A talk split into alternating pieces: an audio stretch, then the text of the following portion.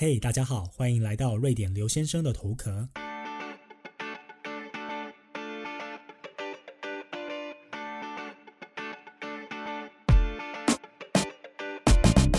欢迎大家来到今天这一集节目的播出，目前的录音时间是五月一号的下午五点钟。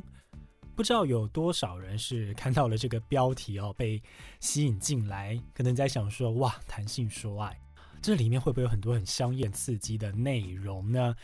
那这个我不知道啦，这个毕竟每一个人的感受不一样。但是今天要聊的这个系列之一呢，是要讲关于婚姻的事情。那你也不要现在听到这两个字就想说要把它给关掉，这其实当中有非常多有参考意义的一些故事呢，给大家了解，顺便也刺激大家思考一下，到底婚姻制度它是一个怎么样的制度。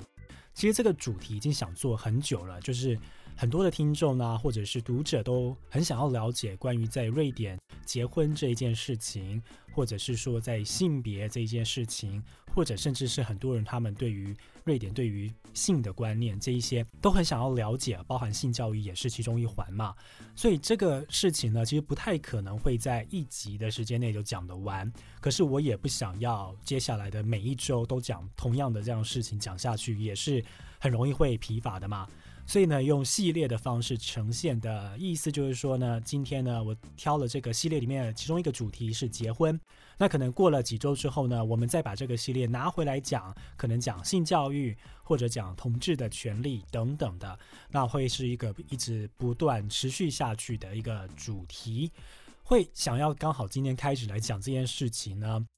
除了说这件事情本来就是一个很大的主题，一直很想要做之外呢，昨天晚上我在 Netflix 上面看了一部纪录片，名字叫做 A Secret Love， 一个秘密之爱，我不知道中文要怎么翻，因为我也不是很确定在台湾的 Netflix 有没有这一部片，那希望有。他讲的呢，是一对女同志他们在一起七十年的故事。你可以想象一下，就是七十年是一个怎么样的一个概念吗？我这边没有要爆雷，大家不用担心，我讲的都是纪录片的预告片里面有讲到的东西。那他们呢，就是大概是在一九五零年代的那个时候开始认识彼此，然后在一起。一九五零年代，你去想一下，以台湾的历史来讲，那个时候是国民政府那个牵涉来台的那个时候，他们就已经在一起了。然后这个感情就这样持续了七十年，那当中当然有很多他们的一些痛苦，那也有他们的一些挣扎，包含他们现在到老年的这些生活等等的，是一部很有意思的纪录片。那你也开始去思考说，就这个制度这件事情，关于感情，还有整个社会所加诸它在上面这个婚姻制度，到底对我们来讲它是有怎么样的意义的呢？所以今天呢，刚好就趁这个机会呢，来探讨一下这个主题。好，废话不多说，马上进入今天的第一个单元。好，那今天这个标题叫做“我们不结婚好吗”。这其实是在去年大概十一月的时候，我帮苹果日报的某篇专栏写的一模一样的文章标题哦。当时是由一个我前同事的一个故事呢，启发了我开始去探讨说瑞典人对于婚姻的这件事情的看法。那其实今天这个节目里面，我们并没有要特别的强调说这个是同志的婚姻还是异性恋的婚姻，因为对瑞典人来讲，他们都是一模一样的，没有被区别待遇。比如说瑞典在二零零九年的时候就已经通过了同志的婚姻法，但是其实更早的时候，在一九九五年的时候呢，瑞典就通过了同志的民事结合案，有点像是台湾现在的这个同志专法一样，可是不一样的地方是，这个所谓的民事结合，或者我们在瑞典里面是讲叫做同居的关系，瑞典文叫做 sambo， 就是住在一起的这种关系，它是早在这个同志婚姻或民事结合之前，就已经允许异性恋的夫妻也可以使用这样的事情。你不一定要结婚，你两个人在一起可能很多阶段嘛，可能一开始在一起，后来男女朋友，后来终于你们决定你们两个要住在一起，你们可以享有这个同居的关系，那你们不一定要结婚。那婚姻呢，是它保障所有的相爱的人在一起的最后最后最高的一个法律的层级的保障哦。那我们今天要讲这个主题呢，我们应该是我想要从国家文化的角度以及法律制度这两个大方向来讲哦。从这个国家文化这边来讲的话呢，有一个统计资料是说，在瑞典的女性里面，所有有小孩的女性里面，那有将近是一半的人是没有结婚的。不管她今天是有男朋友但是没有结婚，或者在同居关系没有结婚，或者是说有女性的关系没有结婚，甚至是说她自己领养小孩或自己生小孩没有结婚，他们的意思就是说他们没有走到瑞典法律规定的两人结合当中的这个最高的这个层级哦。我们要把这个事情可能要追溯到更久之前来讲。以前在这个几百年前，欧洲的文明在兴盛的时候呢，大部分的聚集的地区都是在比如说意大利、西班牙、葡萄牙、法国，那个时候你用大航海的时代嘛，在好几百年前，当时的气候跟现在是不能比的。当时的气候是非常的宜人，那在地中海那一块呢，就是呃种什么长什么啊，然后人口聚集啊，所以呢，渐渐的他们发展出很高度的文化，那宗教当然也开始进来了。因为人很多，所以他们开始呢就会有各种不同的制度要去保障每一种人不同的呃，比如说财产上或者是感情上不同的保障啊。可是如果你在那个时候往北看的话，当时的瑞典或者是北欧这一块就是一整块非常寒冷的蛮荒之地哦，他们根本就是当时是被视为是北方蛮族的那样的概念。虽然说当时在瑞这个欧洲北方呢，确实是有一些王国，但是都是一些很穷很小的王国。你要想在一个冰天雪地里面没有农业的发展，你要发展起文明是非常困难的。因为瑞典它其实是一直到近代可能五十年或七十年才慢慢富有起来的国家哦，甚至在一百年前它都还是贫穷的北方小村落的概念。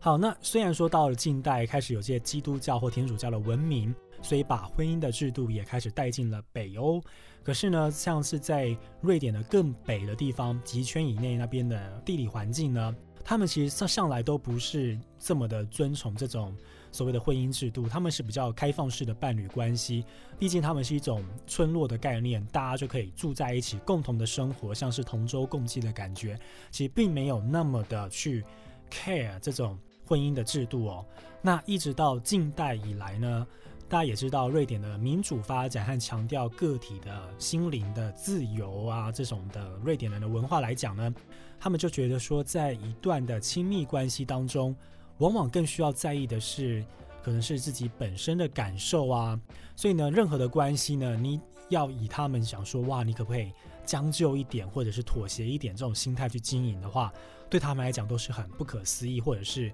行不通的。这边就举一个例子，其实普遍呢看到瑞典人，如果他是跟台湾人在一起，或者是跟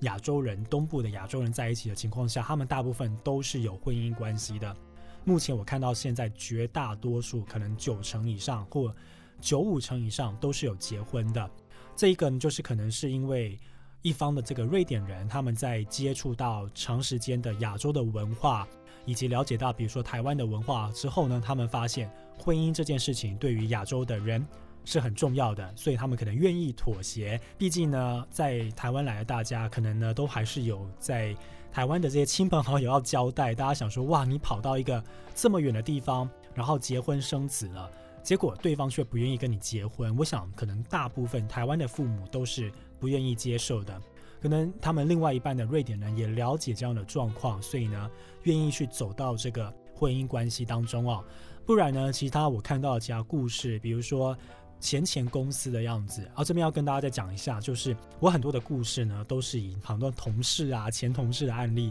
原因就是因为我本来就是一个在这边工作的人，所以很多认识非常非常多广大的人员都是来自于同事。那当然很多同事最后都变成好朋友，那有些人继续维持着同事的关系。不过呢，就是透过这些瑞典同事他们的一些想法和做法呢，开始接触到更多的这个瑞典的这些生活啊、食衣住行的各方面哦。好，讲回来，就是前前公司这位同事，她大概是四十五岁左右的女生，那当时大概是在五年前的时候呢，他就说啊，那个我下礼拜呢要开始放假，一个礼拜两个礼拜。我说哇，你要去干嘛？他就说啊，没有啊，我只是要跟我的男朋友去结婚。那那个时候我才意识到说，他其实是两个孩子的妈，最大的孩子都已经十岁了，他们才在十年或者交往报告是若干年之后才决定说，嗯，好，我们应该可以结婚了。可是呢，孩子都已经十岁了，所以刚好呢，两个小孩就去当花童的这个概念哦。那个时候呢，对我来讲就觉得说，哇，这个制度呢其实是蛮有趣的，因为他们就是一直的维持在同居的关系里面，没有进行到婚姻里面。那当然，他们两方呢都是血统纯正的瑞典人，所以他们并没有这种呃婚姻氏族的概念，或是没有父母的概念。因为事实上，瑞典人他们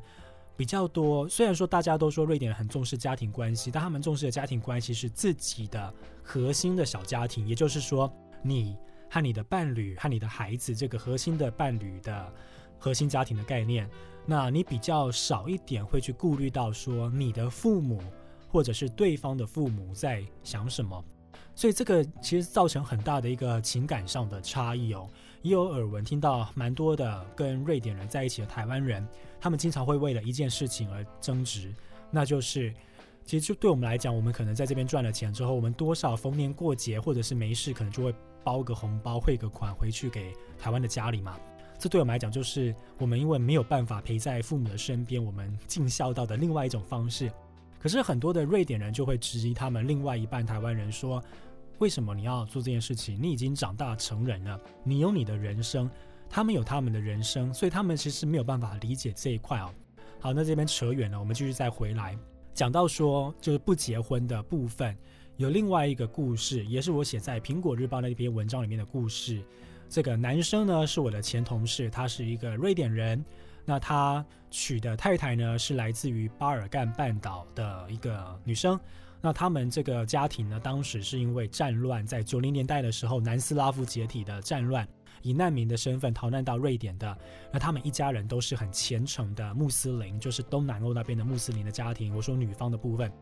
那他们呢就是两个人相恋了之后就要结婚的时候，受到了女方那边非常大的反对。原因就是说他们觉得说这个男生他并不是穆斯林，而这个女生呢对他们来讲是一个穆斯林的女儿，是一个回教徒的女儿。他们就觉得我不想要把我的女儿许配给一个异教徒，同时间呢对方这个男生又没有想要依波伊斯兰教的部分，那当然这个女生也不希望这个男生因为他而去变更这个宗教信仰，因为他们两个都是比较属于无神论的这个感觉啊，所以就造成了很大的冲突。然后呢，就是结这段婚姻就没有受到女方那边的一个祝福哦。他们其实一开始并没有想要结婚，他们就想要做 同, 同居的关系，只是说呢，到最后这个男方瑞典人他意识到说这个女的为他付出了这么多，跟家人决裂，最后就说我一定要用婚姻来保障你，来证明说这一辈子呢就是我们两个是锁在一起的。他们就进行了这个婚姻，那这个举动当然又更加的刺激到了女方那边的家庭了嘛，就说哇，你们原本是同居而已，现在就在一起了。那这个故事呢后续还是有一些发展啊，欢迎大家回去找到那篇苹果日报的文章回去看一下。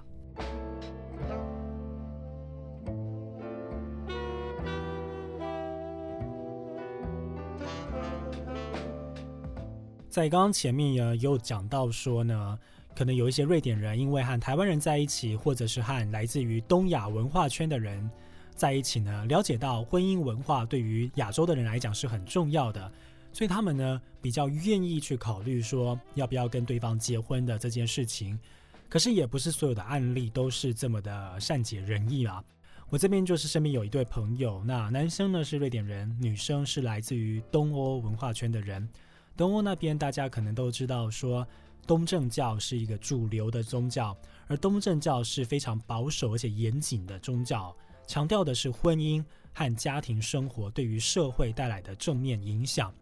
所以他们两个在一起很多年，然后也生小孩了，可是就是没有结婚。其实女生是非常愿意投入婚姻的，可是男生就觉得说我不要为了世俗的一些束缚啊，还有这些宗教的原因呢，而去投入婚姻这个事情，所以导致他们到现在都还是所谓的同居关系，而没有去结婚。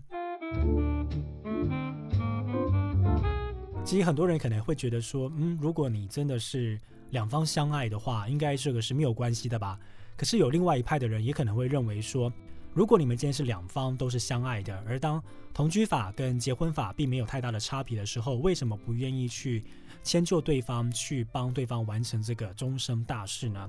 讲到这边，我们就要进入到我们第二个环节哦。刚刚前面讲的都是文化的部分，现在我们目前要来讲的是关于法律和制度上的这个意义。其实这个瑞典非常完善的这个社会福利制度呢，就是因为让很多人都没有了后顾之忧，所以才会愿意去选择同居，因为觉得说结婚是多一道手续，没有必要。一来是因为说你跟你的伴侣有没有结婚这件事情，其实完全不影响你的产假、你的育婴假，或者是你养小孩这个福利哦。那再来也是因为说有这个社会福利完善的帮助，所以很多未婚的人士呢，他们还是得到了政府很大的支持，或者是呢，他们也不用担心说会有经济方面的匮乏，他们不会因为说为了要稳定经济来源而去投入婚姻。其实瑞典的同居法和结婚法最大的差别应该是在于说，同居法呢，它只包含了两个人共同居住的那个房子，还有房子内的那个物品的所有权而已。可是婚姻法却包含了说双方的所有财产，包含存款啊，或者是股票、房产、汽车，甚至是你的欠债，全部都是要双方一起去分担的。那这边其实有一个同居法上面比较可惜的一个案例，就是说大家有应该有看过那个贝隆纹身的女孩的那部剧集吗？它也是一个书，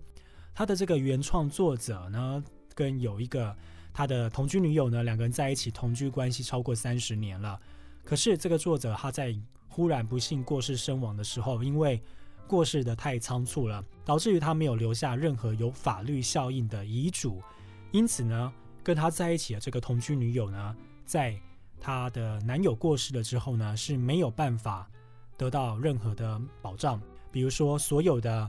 她的著作权、她的财产呢，都是由这个作者的直系亲属来去继承哦。虽然说这个钱呢，它是身外之物啦，但是你在对方呢忽然在紧急过世之后得不到任何东西，那种感觉好像是把你他从你的生活当中努力的、用力的抽走了一块，然后你什么都没有得到的这种感觉。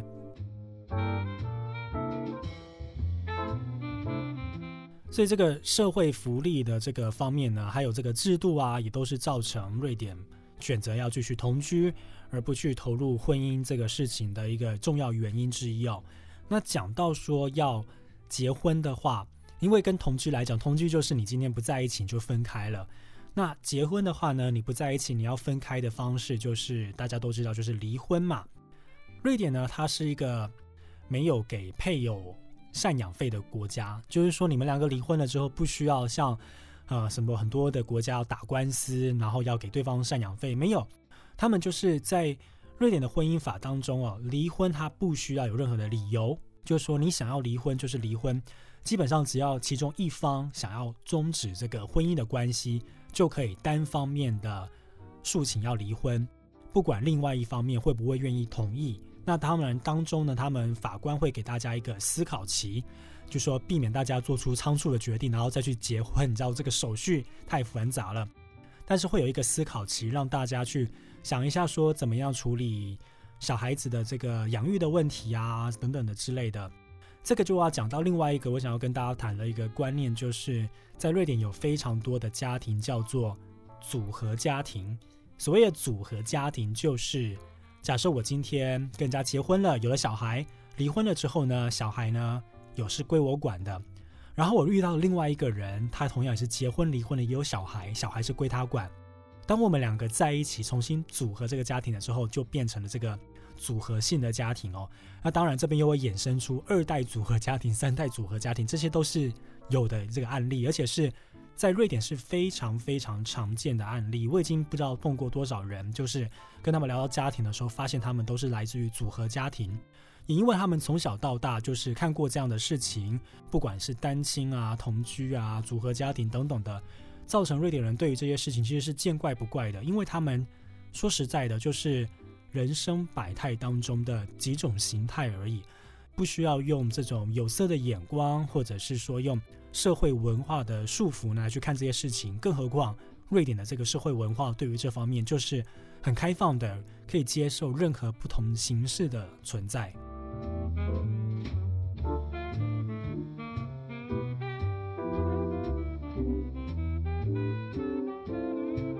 那讲到这边呢，带大家从文化或者是制度上呢来去探讨这件事情啊、哦。其实大家就会发现说，今天瑞典的很多人选择同居关系而不选择进入婚姻，其实他并不是为了要标新立异，或者是所谓的离经叛道，或者是背弃传统哦，他是有他自己的理由以及文化意义所在的。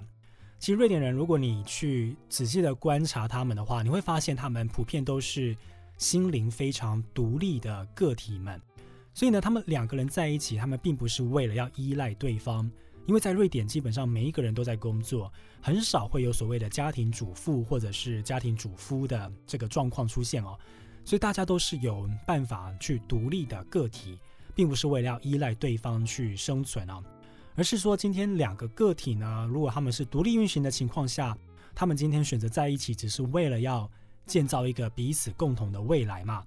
那如果当哪一天他们觉得这个未来不适合了，或其中一个人要离开，这两个个体呢，又可以马上的迅速的回到自己的运行的轨道，而不是去说完全的要去依赖对方才可以继续的生存下去哦。所以呢，在这个爱情里面呢，可能这个婚姻的关系对于瑞典来讲，单纯就变成了一种选择。他们是用一种非常理性的方式去定义两个人之间的关系。那我不知道大家觉得这种方式在台湾可行吗？如果当我们今天撇除掉了宗教的影响，以及说父母或长辈或者是社会对我们的期望之外，你们觉得这个方式在台湾是有道理的吗？如果当今天法律的规范和法律的保障对于婚姻还有同居都是一样的时候，会不会大家会觉得说，婚姻这两个字和那一张纸还是一样重要的呢？我觉得这个是有很多的思考空间，当然不是要说台湾要完全的照抄这样的作业，这个是没有任何意义的，我在前几集都讲过非常多。而是我们要去思考说，今天瑞典实行这样的制度，它有它的文化背景和理由的存在，而今天台湾没有必要照单全收，我们甚至可以发展出一种更适合我们的方式。马上进入我们今天第三个单元。